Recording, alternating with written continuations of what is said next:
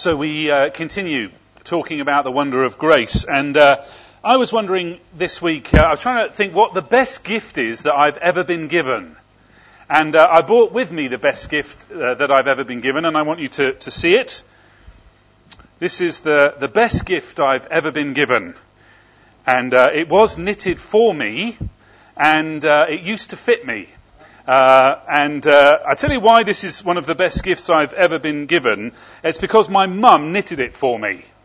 And uh, yeah, oh, thank you so much. and uh, I can't bear or bring myself to throw it away.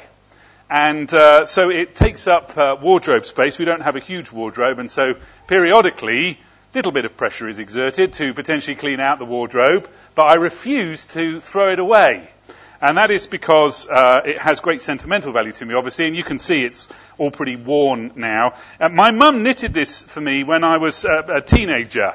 Uh, and she wasn't a great knitter, I think it's fair to say.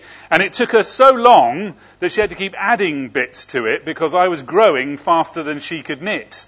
And so the sleeves had to get longer and the, the, the bit here had to get longer. And, and it took her quite a number of years to complete.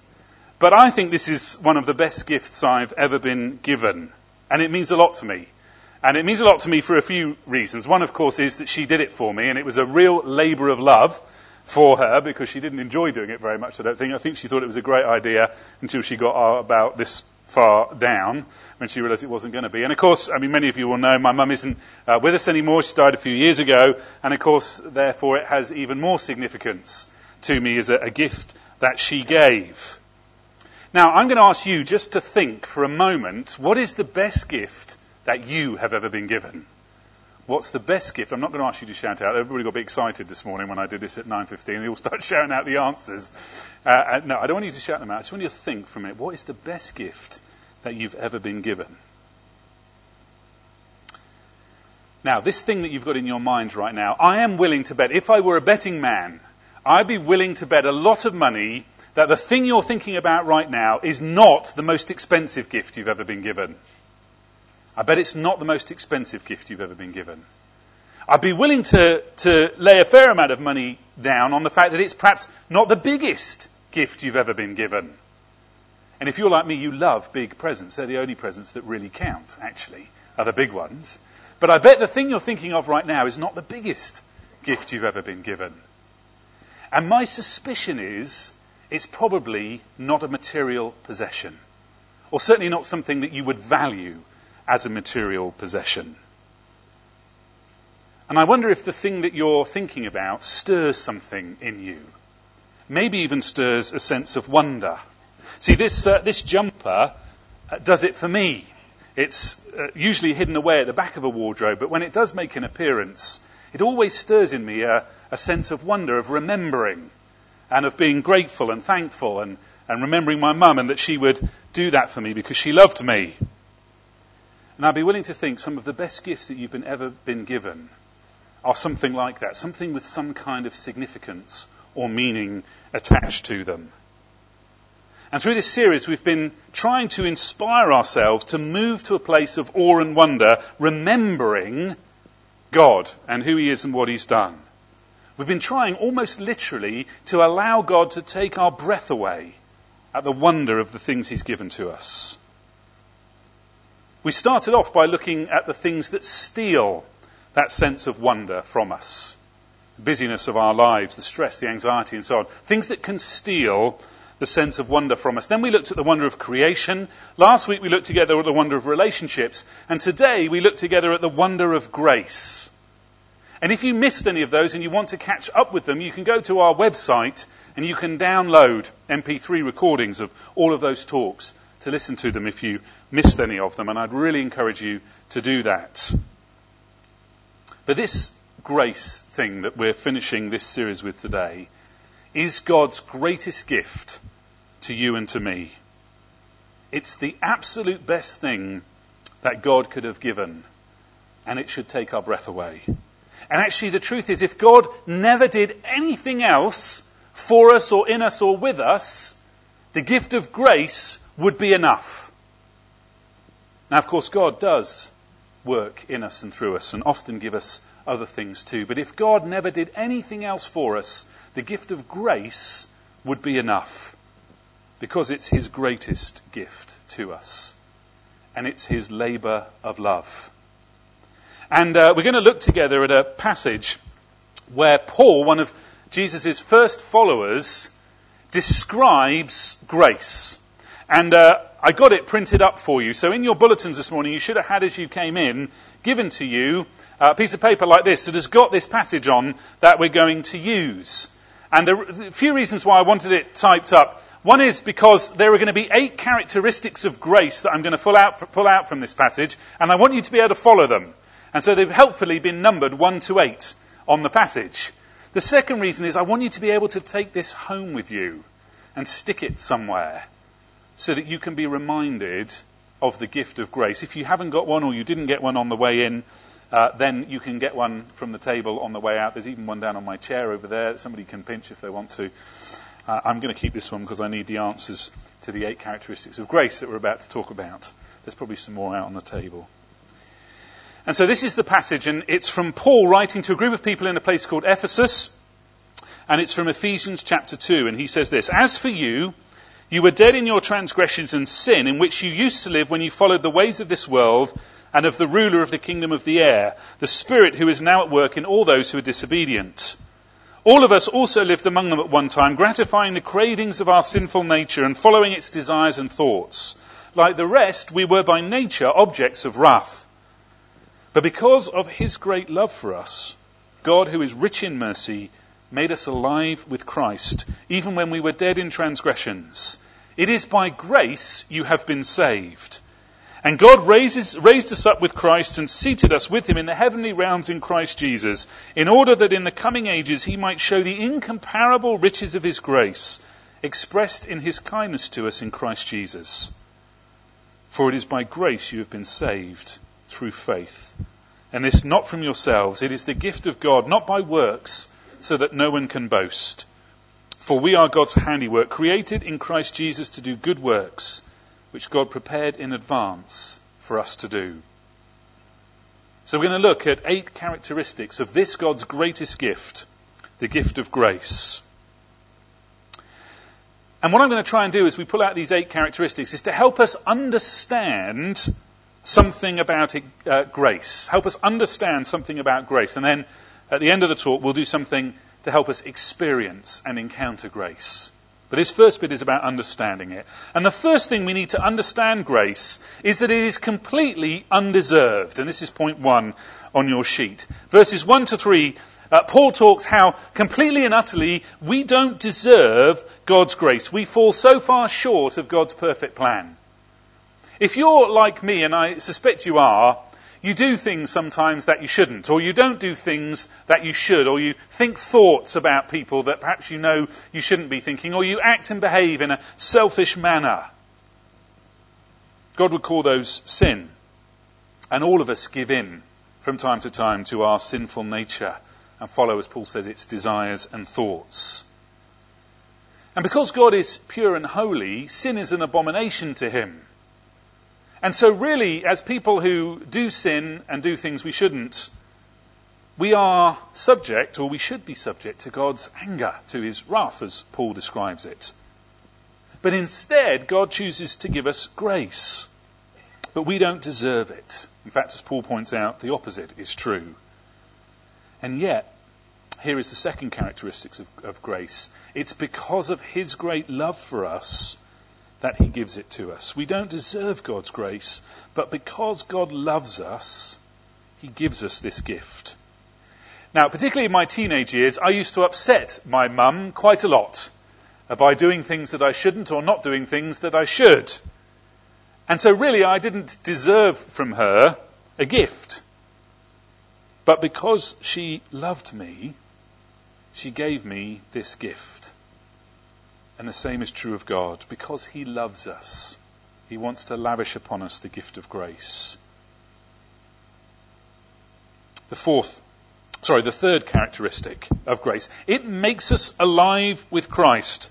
Elsewhere, the Bible says that the same power that God used to raise Jesus from the dead is available to us. Just like Jesus, we can be raised, raised up out of the depths of our lives, out of the difficulties and the sadnesses we encounter, and out of the sinful patterns that we might be in. We can be lifted up, raised up through the gift of God's grace. And grace makes us truly alive.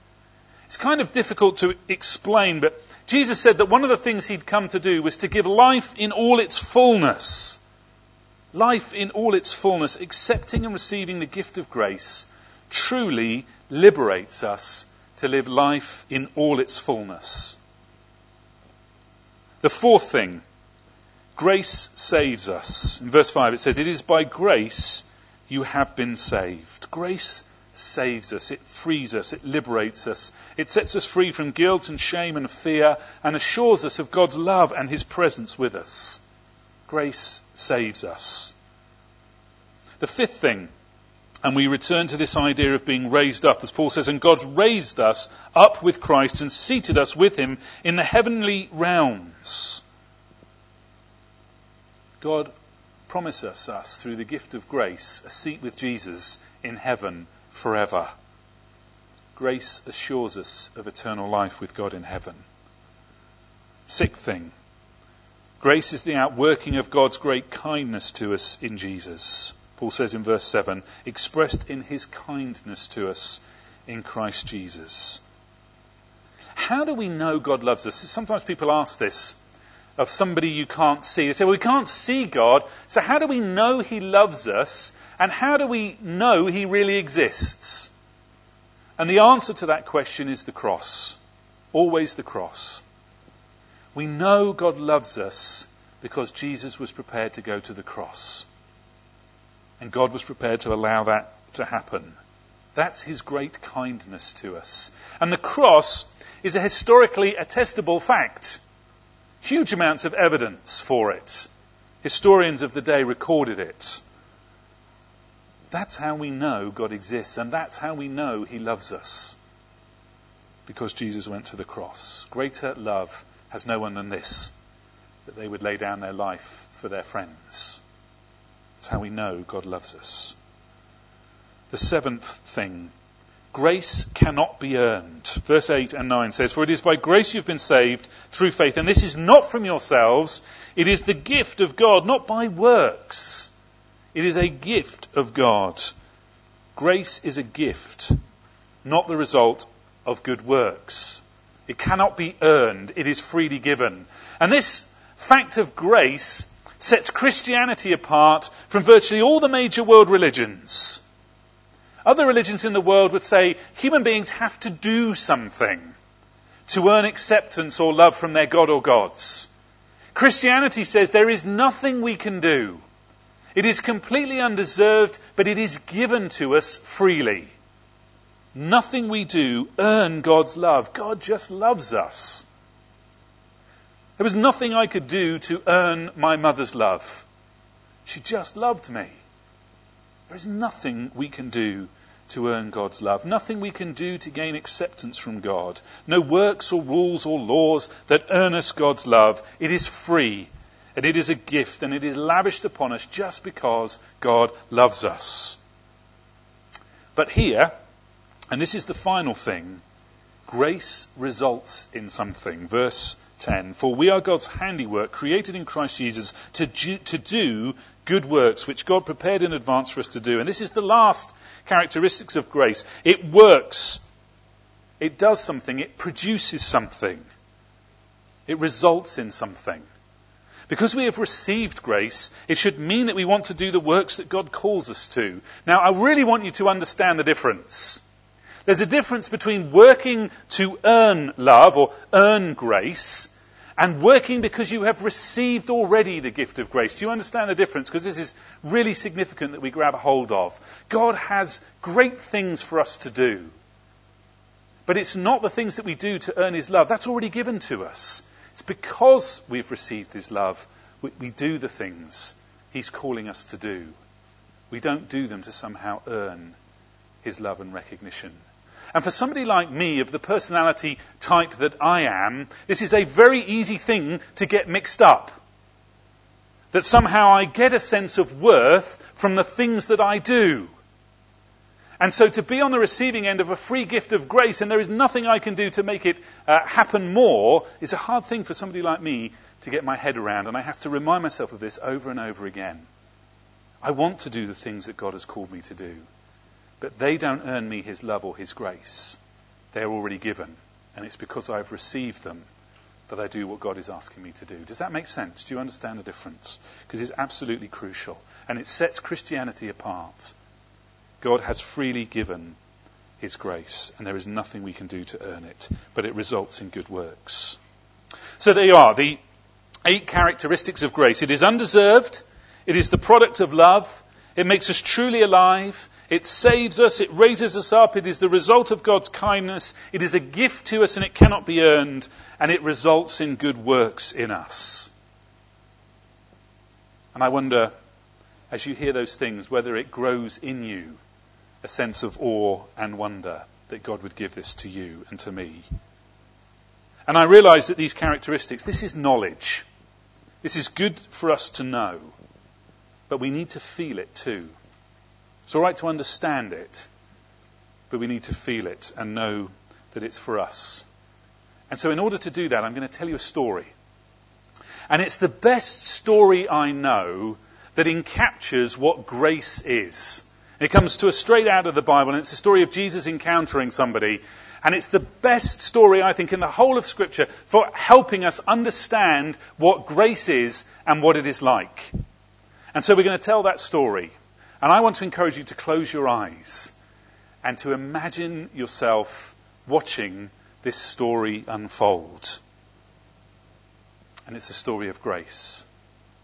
I want you to imagine uh, a woman and uh, to be honest, this woman's probably led a bit of a mixed life. Uh, she's probably known by people in her town and in her community as a bit of a slapper, to be honest. She's been around a bit. And uh, people tend to gossip about her. And she doesn't always behave very well. And on this particular day where this story is unfolding, she's with a guy and they're in a house and they're probably doing what they shouldn't have been doing and they're engaging in an adulterous relationship. And suddenly, crashing through the door, come a whole load of people and they rush into where she is, where she and the guy are, and they grab her out of bed and they drag her out of the house. And she's naked and she feels utterly embarrassed and humiliated. And they beat her and slap her around a bit and they drag her up the street and they take her to a place and they throw her down at the feet of a man. And she looks up at the man and she recognizes him. She realizes this is the man that everybody's been talking about. And his name is Jesus. And everybody in the surrounding villages have been talking about this man and what he does. They, she knows he's some kind of teacher some kind of rabbi. He preaches a lot. She's even heard that he's been known to do some miracles. And she realizes now that she's in even bigger trouble than she thought she was in. Because out of the corner of her eye over to another part, she sees a crowd of people and they're all baying and pointing at her. She feels utterly humiliated and then she realizes that many of them have got stones in their hand. And she remembers what the law says. And the law says that someone caught in adultery should be stoned to death. And now she's no longer humiliated, just humiliated and ashamed, but she's now terribly afraid. She realizes she's about to die. She's on her hands and knees in front of Jesus. And she hears somebody say, So, Jesus, tell us, what is it that we're supposed to do with this woman? And she knows what Jesus is going to say because she knows he's a teacher of the law and he knows, she knows, he knows the law and she knows he's going to say, You must stone her to death because that's what the law says you should do. And so she's just kneeling there, waiting for her death sentence to be passed. And she sees the look of glee in the eyes of those people with the stones who can't wait to stone her to death. And then she realizes Jesus hasn't said anything. She looks at him and he's crouched down and he seems to be scribbling in the sand. Has no idea what he's doing. And then he draws a line. And then she hears his voice saying, All right, those of you who haven't sinned, who haven't done things that this woman has done, those of you who have no sin in you, you come up here and you can be the ones to cast the first stone. And her heart sinks. She realizes this is the moment where she's going to die. And then she takes a double take and she realizes just what Jesus has said. And she realizes that there's no one there who can claim to be without sin. There's no one there who hasn't fallen short in some way, shape, or form. And a glimmer of hope begins, begins to rise in her. She begins to wonder what's going to happen. And she sees people in the crowd beginning to melt away, drop their stones, and walk off. And now hope is bubbling up in her heart. Maybe this isn't the day she's going to die. And then she realizes there's nobody left but her and Jesus. And she sees him reach out his hand to her and pick her up. And he hear, she hears him say to her, Is there nobody here to condemn you? Then neither will I. Go home and sin no more. She realizes she's been set free from the despair and the anxiety and the death that is about to come. She has been set free. And Jesus has absolutely refused to condemn her. Instead, he loves her and he has given her the gift of grace. And as you imagine that story, imagine that she is you and you are being given the same gift of grace. Jesus sets you free. So the challenge for us today is to receive grace afresh. For some of you, this might be the first time. We had somebody at our 9:15 service this morning who has been in church her whole life, and she is over 80 years old. She'd never heard this about grace, and she'd never received it, and she received it for the first time this morning. So if that is you, receive grace today for the first time. Maybe some of you have been Christians for ages and you've received grace many times. Receive it again today. Take it.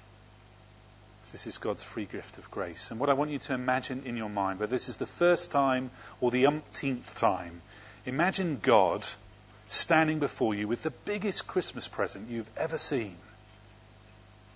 And he says, This is for you. And he gives it to you. He says, Unwrap it. And you unwrap it.